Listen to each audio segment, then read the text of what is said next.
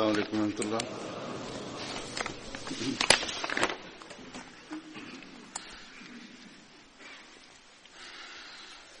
أشهد أن لا إله إلا الله.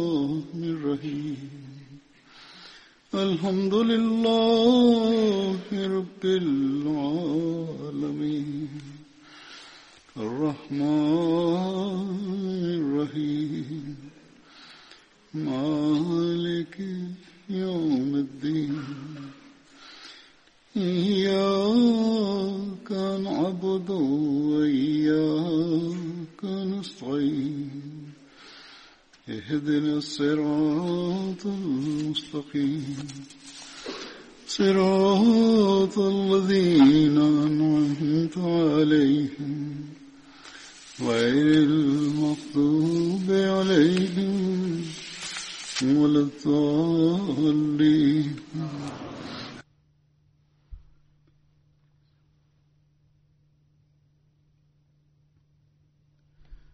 Bismillahi rahmani rahim. Halifa mtukufu aiyadhahullahu taala abnasal aziz anasema, nitaeleza tena leo kuhusu masahaba wa Mtume Muhammad saa salam walioshiriki katika Badr. Sahaba wa kwanza anaitwa Ubaid sawa na ibne hisham alikuwa katika familia ya aus kutoka katika familia ya banu aus yeye pamoja mtume salallahu alaihi waalihi wasallam alishiriki katika mapigano ya badr ohd na khandak zaidi ya maelezo haya maelezo mengine hayapatikani kuhusu yeye na saba mengine ni abdullah bin noman bin dama babu yake alikuwa anaitwa baldama au balzama.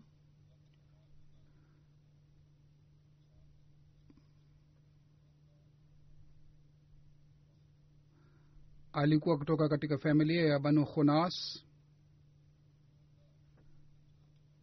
Alikuwa kazan wa harat abu katada harat abdullah bin noman alipata bahati ya kushiriki katika mapigano ya badr na ohod pamoja na mtume salllahu alaihi waalihi wasallam. Na sahaba watatu ni, abdullah bin umer alikuwa kutoka katika kabila la banu jadara. Alipata nafasi ya kushiriki katika badr katika riwaya moja imeelezwa kwamba baba yake badala ya umer alikuwa anaitwa ubaid na babu yake alikuwa anaitwa adhi na wengine wamesema babu yake alikuwa harsa.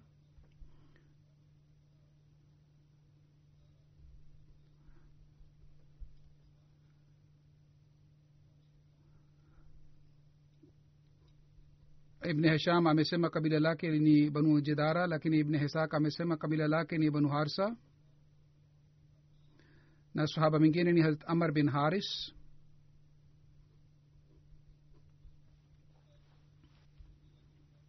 Alikuwa kutoka katika kabila la banu haris.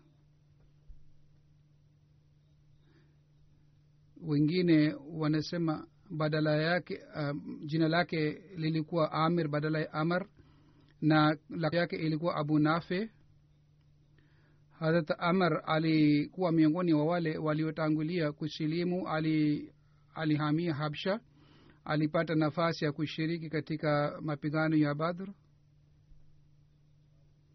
Na sahaba watano ni abdullah bin kab alikuwa kutoka katika kabila banu mazan. Baba yake alikuwa kaa bin amr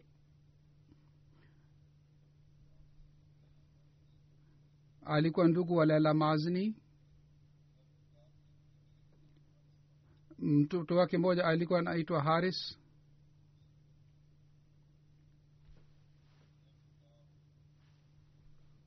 Harat abdullah bin kaab alishiriki katika badr. Mtume salallahu alaihi waalihi wasallam siku ya badri alimteua kuwa kiongozi juu ya mali hivyo ndivyo alipata bahati ya kuwa mlinzi au kiongozi juu ya mali ya mtume muhammad salllah alih wa sallam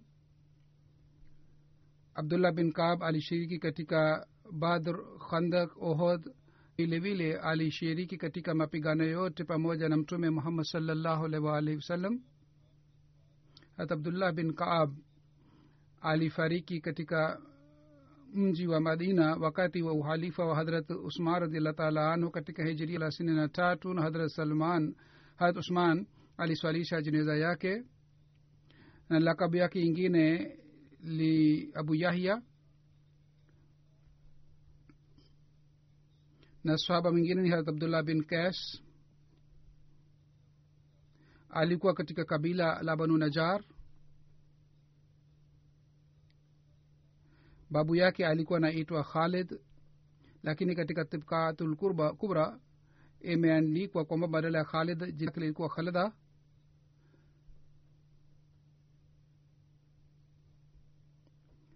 Mtoto wake alikuwa naitwa abdurahman na binti umera na mama yake alikuwa naitwa suad hivyo ndivyo alikuwa na binti mingine alikuwa naitwa meon abdullah bin kas katika badr na ohod alishiriki abdullah bin muhammad bin amara anasema kwamba aliuawa katika mapigano ya ohod lakini katika riwaya ingine elezwa kwamba yeye hakuuawa katika ohod bali alibaki hai katika ohod na yeye baadaye alishiriki katika mapigano yote pamoja na mtume muhammad saa salam na katika uhalifa wa hazrat usman alifariki baadhi wakati hazur anasema kwamba ikhtilafu inapatikana katika vitabu vya historia ndiyo maana anaeleza riwaya zote. Na sahaba mwingine ni hazrat salama bin aslam.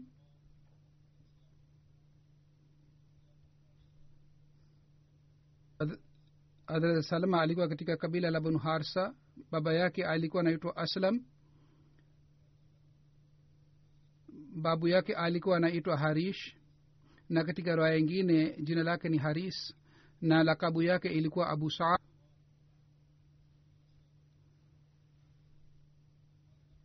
Mama yake alikuwa anaitwa suad binti rafe hadrat salama alishiriki katika badar ohod khandak na vile katika mapigano yote alipata bahati ya kushiriki pamoja na mtume salallahu alih waalihi wasallam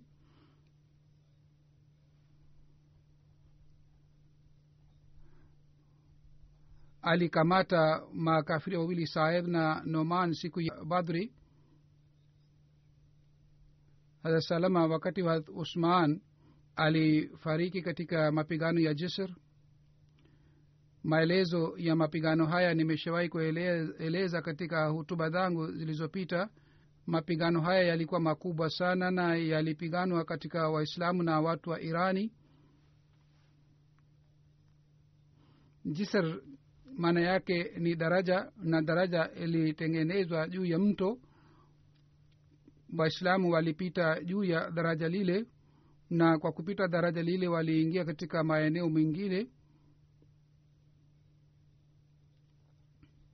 Na watu wa irani walitumia ndovu katika mapigano haya na wote walipata hasara kubwa sana hasana hasusan waislamu walipata hasara kubwa sana katika mapigano haya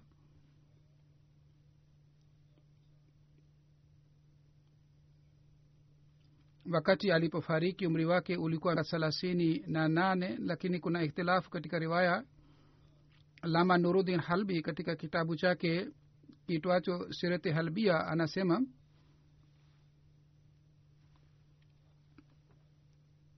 kwamba miuji ilipatikana katika badri katika badri upanga wa salama ulivunjika mtume saa salam alimpatia kijiti na akasema kwamba utumie kijiti hiki na upigane na makafiri hadhrat salama aliposhika kiti kile basi kijiti kile kikawa upanga na yeye aliendelea kutumia uh, aliendelea kuweka baki nayo maisha yake yote riwaya ingine imeelezwa hivi kwamba katika badr salama upanga wake ulivunjika na alikuwa hana silaha yoyote. Wakati wa badr mtume salallahu alih walihi wasallam alimpatia bakora au kijiti na akasema utumie bakora hii au kijiti kina upigane nayo.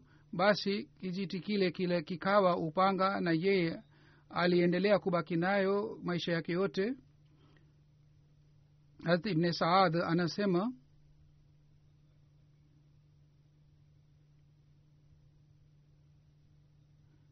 wakati wa mapigano ya khandak zaid bin harsa alikuwa ameshika bendera ya muhajirin na bendera ya muhajirin alishika hadrat saad. Mtume salallahu alaihi waalihi wasallam alimteua salama kiongozi juu ya watu mia mbili kwa sababu wakati ule watu walikuwa walitumwa kama ni makundi mbalimbali na hadrat salama aliteuliwa kiongozi wa watu mia mbili na hadrat zayad bin harsa alikuwa kiongozi wa masahaba mia tatu. Yaani vikosi mbalimbali viliteuliwa na hawa walipewa jukumu la kulinda madina na waliambiwa wataendelea kusema takbir kwa sauti ya juu. Sababu yake ilikuwa hii kwamba kwamba mahali ambapo watoto waliwekwa ilikuwa hatari kwamba banu kuraedha watashambulia sehemu ile njama moja ilifanywa kwa ajili ya kumuua mtume muhammad salllahu alih waalihi wasallam kuhusu njama ile. Hadrat mirza bashir amasab anasema kwamba makafiri waliposhindwa katika ahzab makureshi pata hasira sana kwa sababu ya fedheha waliopata.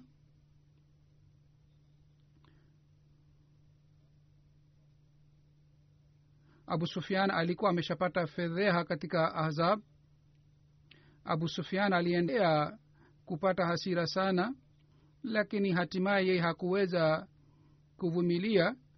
Basi hasira yake ikaanza kutoka nje yani akaanza kudhihirisha hasira yake.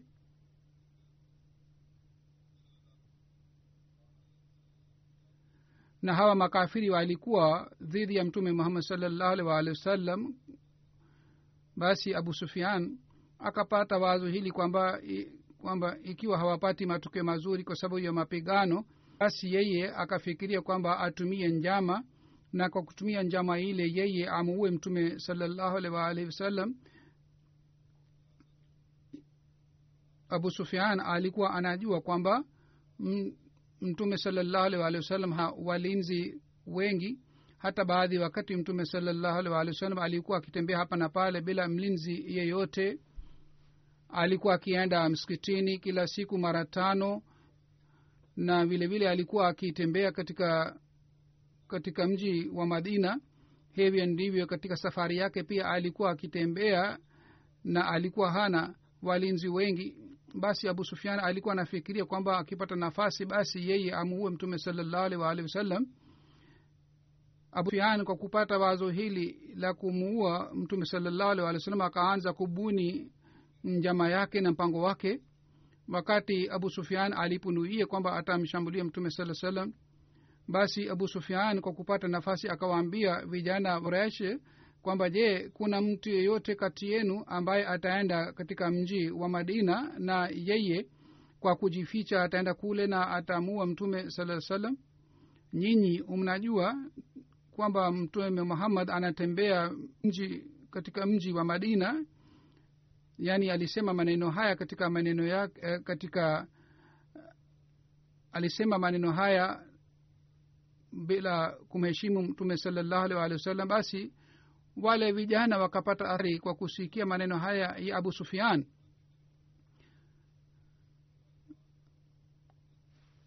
kijana moja kutoka badui akamjia abu sufian akasema mimi nimesikia hila yako mpango wako na njama yako nipo tayari kwenda na kuumua mtume muhammad mimi ni kijana mwenye nguvu sana na mimi ninao uwezo wa kufanya kazi hii. Ikiwa unani unanisaidia basi mimi nitaenda madina na nitamuua mtume muhammad salllahu alih waalihi wasallam. Na vile vile mimi ninayo silaha ambayo naweza kuficha na silaha ile mimi inaweza kuficha vizuri.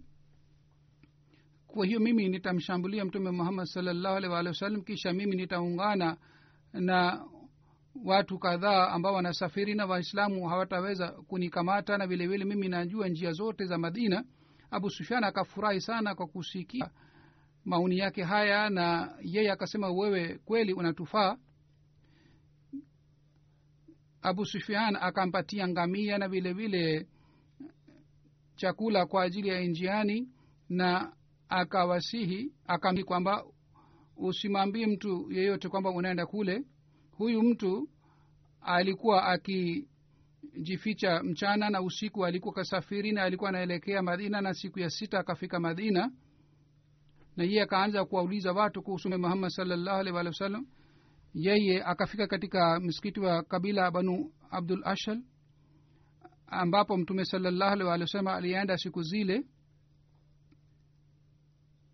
kwa sababu katika siku zile watu wapya walikuwa wakija madina.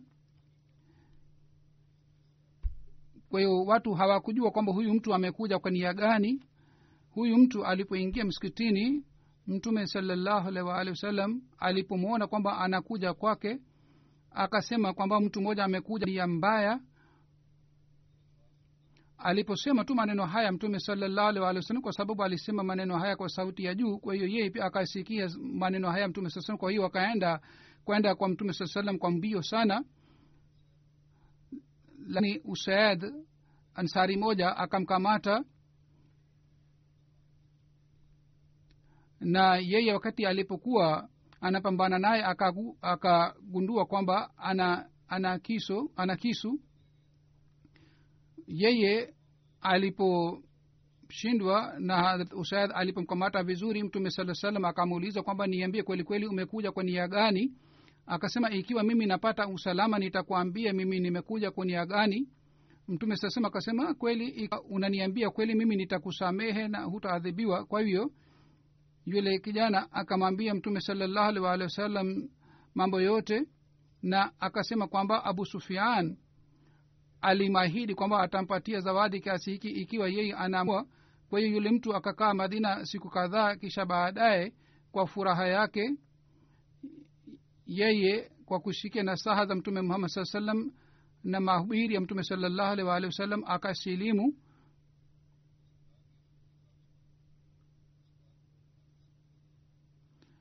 njama hii. Iliposhindwa abu sufian akapata hasira zaidi na mtume salallahu alih waalihi wasallam akasema kwamba sasa tunatakiwa tujue, tujue mpango wa kuresh ni nini na tujue wao wanani na wanafanya njama gani. Kwa hiyo mtume salallahu alaihi waalihi wasallam kwa ajili ya mpango huu alituma maswaba wawili amar na salama bin aslam. Mtume sasema aliwatuma hawa masahaba wawili upande wa maka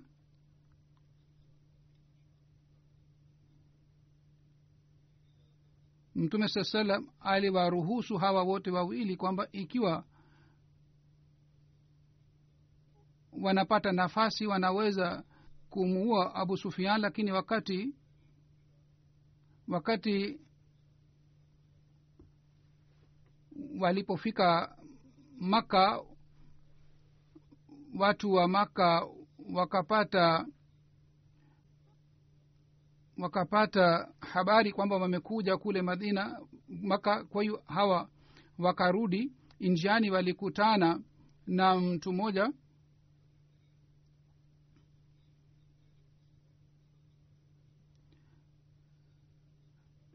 Na yule mtu aliwaambia kwamba mimi nimetumwa kwa ajili ya kumua mtume salallahu alaihi waalihi wasallam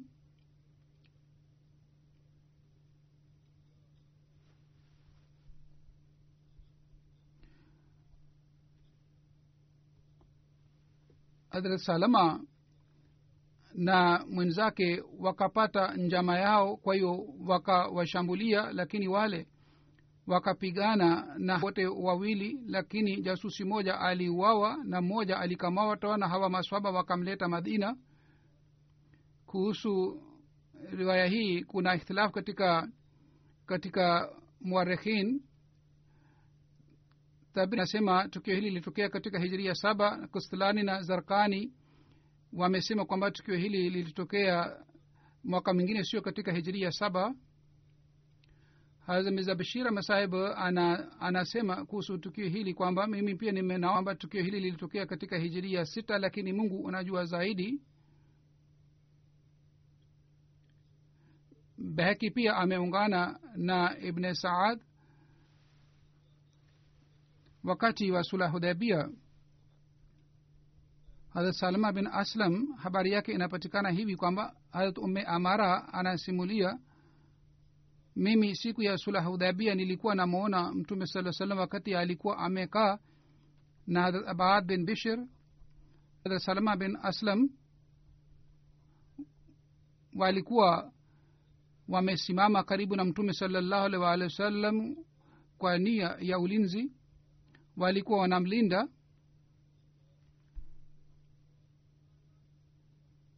Mtu mmoja aliposema maneno kwa sauti ya juu hawa wote wawili wakamwambia kwamba unatakiwa useme kwa sauti ya chini kwa sababu mtume salallahu alih waalihi wasallam yupo hapa. Hutakiwi sauti yako iwe juu ya sauti ya mtume saa salam sahaba mwingine ni harat ukba bin usman. Nitaeleza kuhusu maisha yake. Mama yake alikuwa naitwa ume jamil binte kutba alikuwa kutoka katika kabila la banu zurek harat ukba na ndugu yake hadrat saad bin usman walishiriki katika badr ohod yaani hawa ndugu wote wawili walishiriki katika badr na ohod katika vitabu vya historia inaelezwa kwamba wakati wa badr watu wachache ambao waliokimbia mmoja wao alikuwa ukba bin usman na saad bin usman na wao wakafika katika mlima katika mlima na wakakaa kule siku tatu.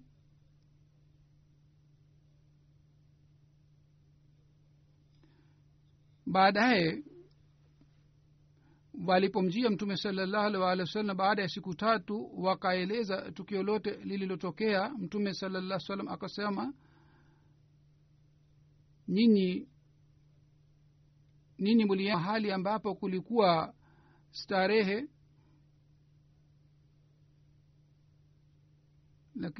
na mtume saa salam alisitiri kosa lao na vilevile vile aliwasamehe na hakuadhibu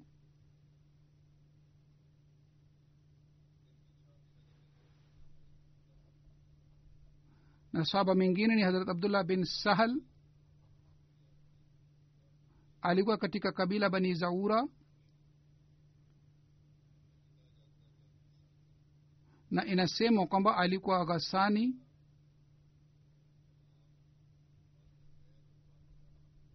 wengine wanasema jina lake lilikuwa zayad na wengine wanasema jina lake ni rafe. Na mama yake alikuwa swaba alikuwa ndugu wa rafe bin sahl harat abdullah alishiriki katika badr. Ndugu yake harat rafe pamoja naye katika ohd na khandak alishiriki. Harat abdullah aliuawa katika khandak.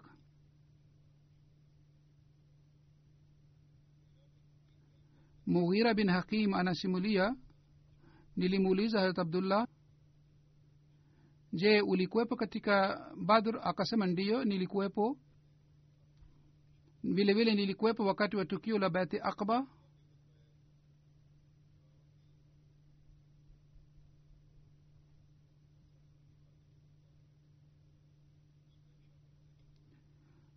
abdullah alishiriki katika hamraul asad habari yake imeelezwa katika kitabu cha historia hivi kwamba abdullah bin sahal na rafe bin sahal walikuwa katika kabila la banu abdul ashal hawa wote wawili waliporudi katika ohod walikuwa na majeraha makubwa. Na harat abdullah alipata majeraha zaidi kuliko ndugu yake. Wakati hawa ndugu wote wawili walipo waliposikia mtume saa salam amesema kwamba wae katika hamral asad wote wakashauriana na wakasema ikiwa sisi hatukuweza kushiriki katika hamraul asad pamoja na mtume salallahu alih waalihi wasallam basi itakuwa bahati mbaya yetu mkubwa ingawa walikuwa jiraha lakini walikuwa na imani thabiti licha ya kuwa na majeraha walisema kwamba sisi lazima tushiriki pamoja na mtume salallahu alih waalihi wasallam na wakasema kwamba sisi hatuna usafiri hatujui namna gani tutashiriki pamoja na mtume saa salam abdullah akasema twende tue kwa miguu. Ndugu yake rafe akasema kwamba mimi kwa sababu ya majeraha siwezi kutembea hata kidogo.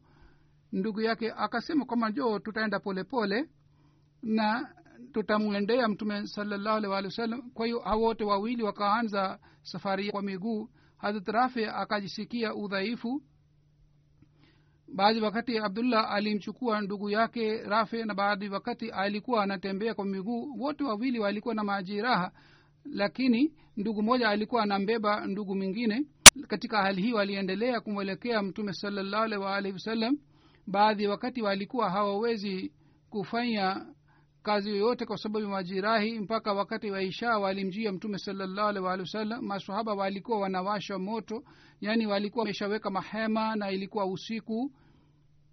Hawa wote wawili waliletwa mbele ya mtume salallahu alih waalihi wasallam. Usiku ule abaad bin bashir alikuwa anamlinda mtume salallahu alih waalihi wasallam. Mtume saa salam akawauliza hawa wote wawili yani abdullah na ndugu yake rafe kwamba kwa nini mumechelewa? Wakaeleza sababu yake ni nini yani kwa sababu gani wamekuja kuchelewa? Mtume saa salama akawaombea na akasema ikiwa nyinyi mnapata umri mrefu basi mtashuhudia. Nyinyi mtapata farasi ngamia na vile vile mtapata usafiri mwingine. Katika safari hii mmekuja kwa miguu lakini siku za usoni ikiwa mnapata maisha mrefu mtashuhudia kwamba mtapata usafiri wa kila aina. Lakini pamoja na hii msaa salam akasema kwamba usafiri ule hautakuwa bora zaidi kuliko usafiri wenu huu wa leo ambao umefanya kwa miguu yani sababu yake ni kubwa zaidi na baraka ya safari hii na ujira wa safari hii ni kubwa zaidi katika ujira wa safari ile. Mapigano ya hamraul asad ni nini? Maelezo yake yanapatikana hivi hazmeshira masahib ameeleza maelezo yake kwamba mtume saa salam na masahaba zake waliporudi kutoka ohodh na walipoelekea kwenye mapigano ya hamralu asad maelezo yake ni hi kwamba baada ya mapigano ya ohodh usiku ule ulikuwa hatari sana katika madina ingawa wale makafiri walielekea kwenye maka lakini kulikuwa hatari kwamba kwamba isije wao wanafanya hivi ili waislamu waghafilike kutoka kwao kwa sababu wao walishinda na waislamu waghafilike na kwa, ku, kwa kuona hali yao hii wao washambulie tena waislamu. Kwa hiyo waislamu walikuwa na hatari hii. Kwa hiyo usiku ule ulikuwa wenye hatari sana kwa hiyo usiku ule ulinzi maalum uliwekwa katika madina kwa sababu ya kuwa na hafu huu isije makafiri washam, washambulie. Na mtume salallahu alih walih alilindwa na masahaba usiku ule asubuhi walipoamka wakagundua kwamba wasiwasi yao ilikuwa si wasiwasi tu bali mtume salallahu alih walih akapata habari hii kwamba wale makafiri baada kwenda maka wame wamesimama njiani na wameshauriana kwamba sasa tuna nafasi nzuri ni vizuri tushambulie tena madina. Na makureshi walikuwa wanalaumiana kwamba nyinyi hamkuweza kumuua muhammad salllahu salam wala hamkuweza kuwakamata wanawake wa waislamu wala hamkuweza kunyang'anya mali yao. Kwa hiyo ni vizuri kwamba mshambulie tena hawa waislamu wakawalaumu wale makureshi kwamba wakati mlipopata nafasi nzuri kwa nini hamkuwaua hawa wote bali mliwaacha na kwa kuwaacha nyinyi mumerudi ili wao wapate nguvu tena?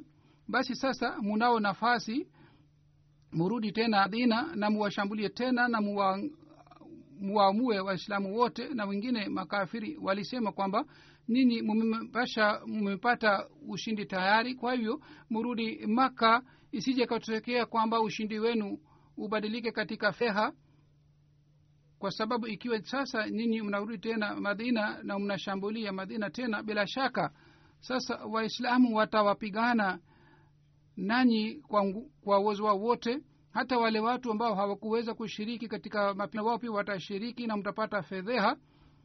Kwa hiyo ushauri huu ulikubaliwa kwa hiyo makafiri waka- wakapanga warudi maka badala ya kushambulia madina. Mtume saa salam alipopata habari ya jambo hili mtume saa salam akawaambia waislamu wawe tayari kwa ajili ya kupigana.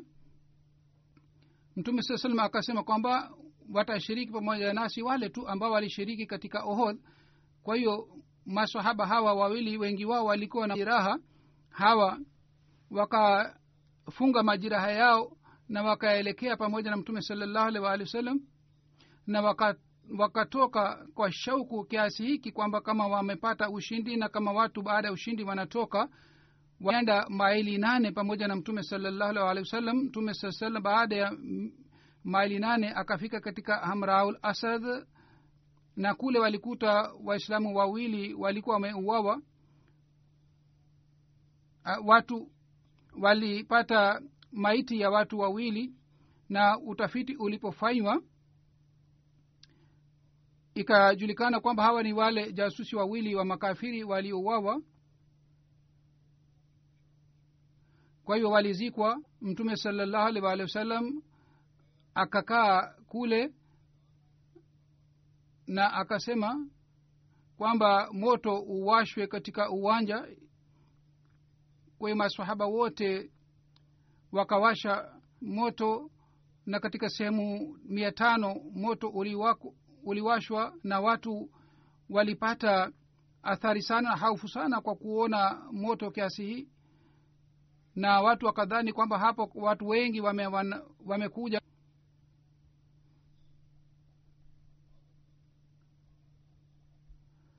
Katika hali hii mtu kutoka katika kabila la khudha aitwaye mabad akaja na akam, akampatia mtume saa salam pole kwa sababu masaba waliouawa katika ohodh na akaelekea maka akaelekea madina. Na wakati alipofika sehemu ya ruaha kule akaona kwamba kuna kuna kundi la makuresh wako pale na wanapanga mpango wa kushambulia mara ya tena. Mabad akamwendea abu sufian akamwambia kwamba mna, mnafanya nini? Mnataka kufanya nini bila shaka mimi nimetoka kwa muhammad na nimekuta kwamba mtume muhammad saa salam amekuja pamoja na maswaba zake katika sehemu itwaye hamraul asad. Na mimi nimekuta hawa watu ni wengi sana na wana nguvu sana.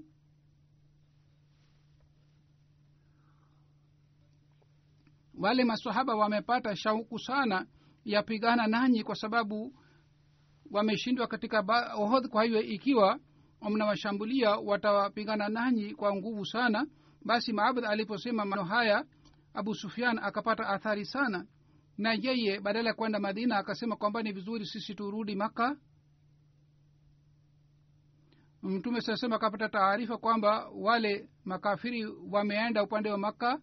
Na mtume akamshukuru mungu na akasema kwamba hii ni fadhila za mwenyezi mungu ambaye alileta haufu juu ya wale makafiri. Kwa hiyo mtume sasema aliendelea kukaa kule siku tatu siku tano kisha baada ya siku tano mtume salallahu alih walih wasallam alirudi tena madina. Na sahaba mwingine ni utba bin rabia.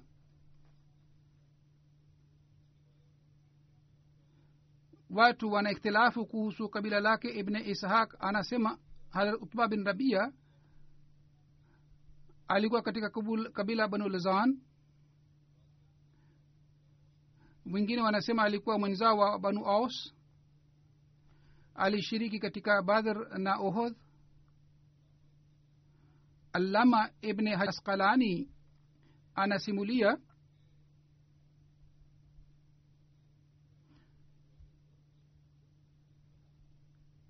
masaba walioshiriki katika yarmuk mmoja wao alikuwa utba bin rabia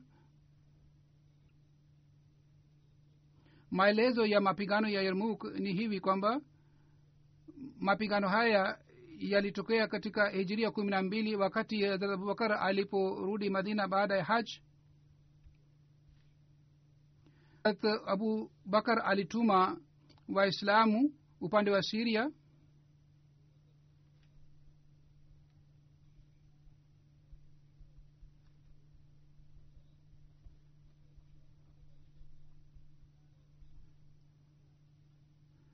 na akawaamuru abu sufian ubedha na sharabil kwamba waende upande wa siria ni yazid bin sufian aliteuliwa kuwa amir. Hawa pamoja na maswaba elfu saba walienda upande wa siria na wakafika siria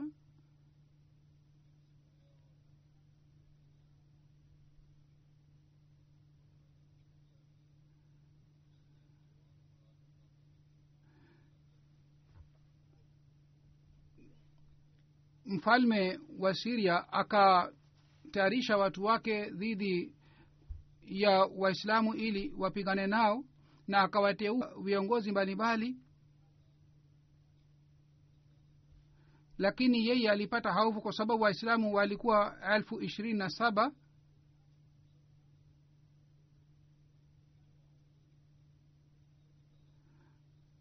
Saba moja akashauri kwamba waislamu wote wajumuike katika sehemu moja kwa sababu ikiwa mnafanya hivi basi mtakuwa na nguvu na mnaweza kupigana na makafiri vizuri. Ikiwa mnakuwa pamoja nyinyi hamwezi kushindwa lakini kama nyinyi mnakuwa katika makundi mbalimbali basi mjue katika hali hii nyinyi nyote mtashindwa na hamtaweza kupigana na makafiri kwa sababu dhidi yenu kuna kuna wanajeshi wakubwa sana kwa hiyo iliamuliwa kwamba watu waislamu wote wajumuike katika eneo la yarmuk na Hazrat abubakar pia aliwaamuru waislamu wote kwamba wajumuike na wawe kama ni, ni kundi moja na wapigane na makafiri katika hali hii basi mungu awe msaidi wenu. Mwenyezi mungu ni msaidizi wa yule ambaye yeye ni msaidizi wa allah. Hazrat abubakar alisema kwamba nyinyi hamwezi kushindwa nyinyi kwa msaada wa mwenyezi mungu lazima mtapata ushindi. Ikiwa nyinyi munao imani na mkipigana na makafiri kwa pamoja basi nyinyi hamwezi kushindwa kwa sababu mnapigana kwa ajili ya mwenyezi mungu. Kisha abubakar akasema kwamba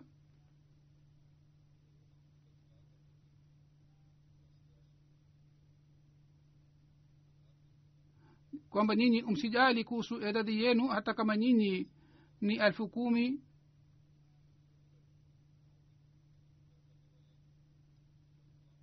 Kwa watu ni elfu kumi na wao ni wenye dhambi basi katika hali hii watashindwa. Kwa hiyo nyinyi muipukane na dhambi ya kila aina na ingawa nyinyi katika idadi ni ndogo lakini mtapata ushindi. Kila mmoja wenu kila amiri wenu aswali pamoja na waislamu wengine wote. Kwa hiyo waislamu waliendelea kukaa kule siku kadhaa waislamu hawakupata ushindi. Harat abubakar akaamuru harat khalid bin walid kwamba yeye afike yarmuk wakati yule khalid bin walid alikuwa gవర్nar wa iraq. Kabla ya kufika kule kwa khalid bin walid waislamu walikuwa wanapigana katika makundi mbalimbali. Lakini harat khalid akasema kwamba wote wajumuike. Na harat khalid akateuliwa kuwa amiri wa waislamu wote rumi idadi yao ilikuwa laki mbili laki mbili na arobaini na dhidi ya hawa waislamu walikuwa elfu thelathini hadi arobaini na sita elfu. Yaani idadi yao ilikuwa ndogo sana na nguvu.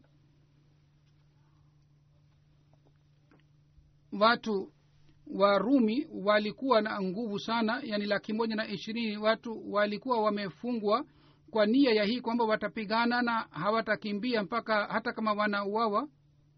Na watu elfu arobaini walijifunga kwa kutumia kilemba chao ili waweze kupigana vizuri.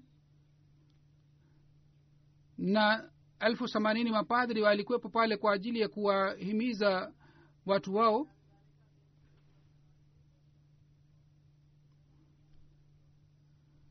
katika wakati ule abubakar alipata maradhi katika jumadi ula na katika jumadi usani alifariki. Ina lillahi ina ilahi rajiun.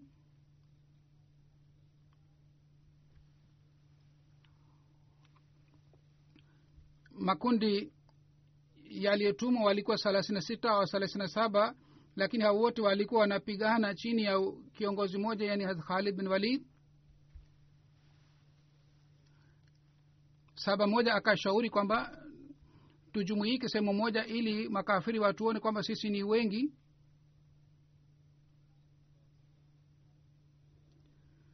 Katika mapigano haya elfu moja walikuwepo masahaba ambao walimwona mtume salallahu alaihi waalihi wasallam na masahaba mia walikuwa ambao waliwahi kushiriki pamoja na mtume saa salam katika mapigano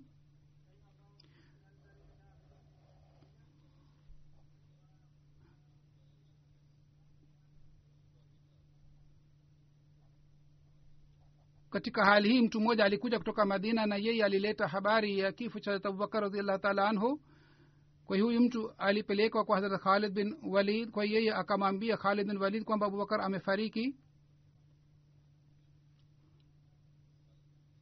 Harat khalid bin walid akachukua barua kutoka kwake na akahifadhi vizuri kwa sababu alikuwa na hat, wasiwasi kwamba ikiwa waislamu wote wakipata taarifa kwamba abubakar amefariki labda waislamu watatawanyika na hawatapigana vizuri lakini waislamu walipigana vizuri na makafiri mpaka jioni na maadui wale rumi wakaanza kukimbia na laki moja wanajeshi waliuawa waliouawa katika vita hii. Mmoja wao alikuwa ikrama bin abu jahal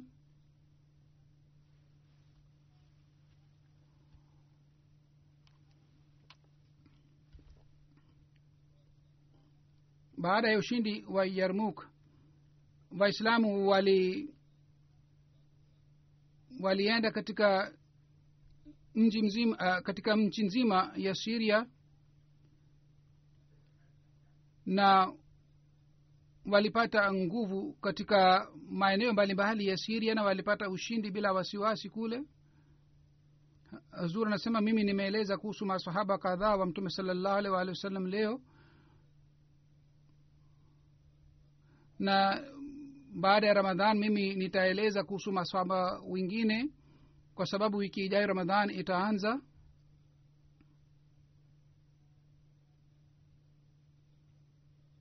Sa nitaeleza kuhusu jeneza moja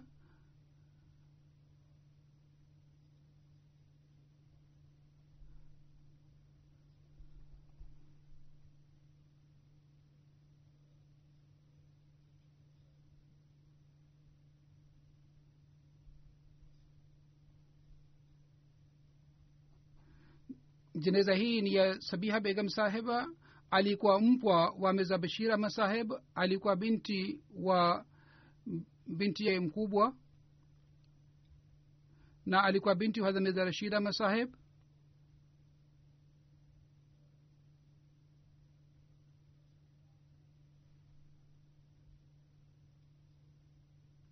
na alikuwa mke mirza anwara masaheb tarehe thelathini ya april amefariki katika umri wa miaka thelathini. Ina lillahi wa inalahi rajiun.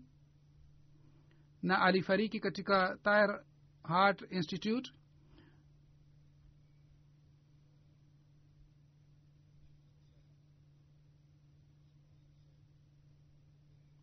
Meza rashid masaheb alikuwa mtoto wa meza sultana masaheb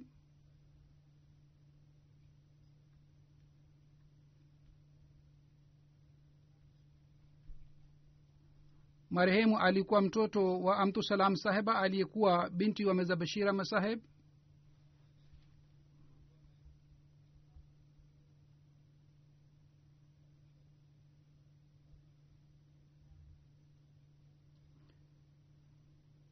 harusi ya mwisho ambamo altamadhan alishiriki ilikuwa harusi ya marehemu sabiha begum saba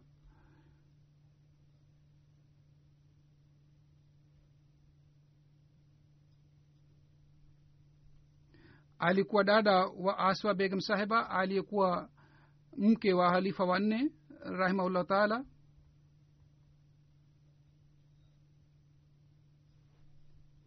Dada yake anifozia sahiba anaandika kuhusu marehemu kwamba alikuwa binti mkubwa wa wazazi. Kwa hiyo wazazi walikuwa wakichukua ushauri wao kutoka kwake kwa sababu alikuwa mwenye ufahamu sana na yeye alikuwa akitoa ushauri mzuri na aliwalea vizuri ndugu zake wote.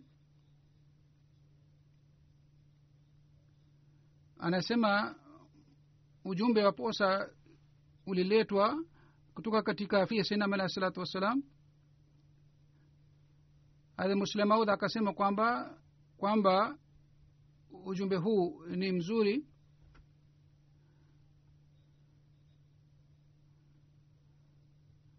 kwa sababu katika familia hii mabinti wawili wameolewa katika familia yetu.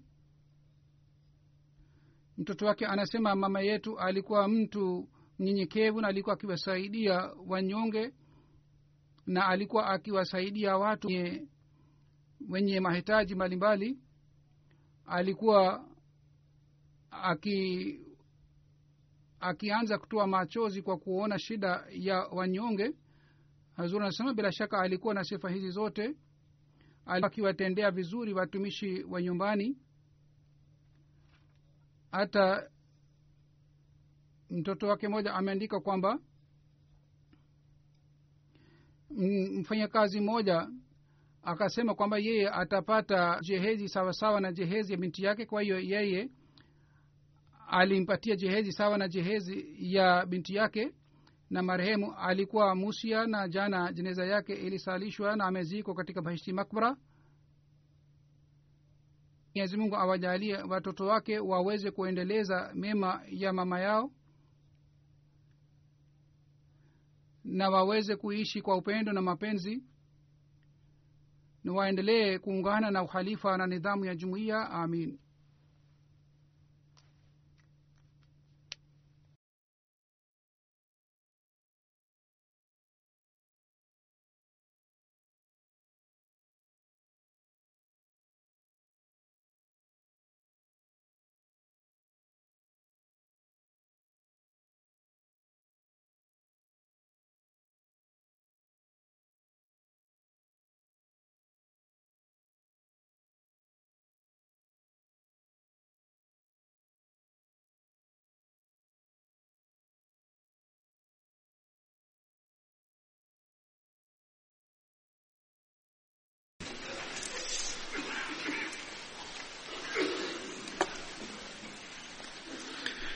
الحمد لله الحمد لله نحمده ونستعينه ونستغفره ونؤمن به ونتوكل عليه.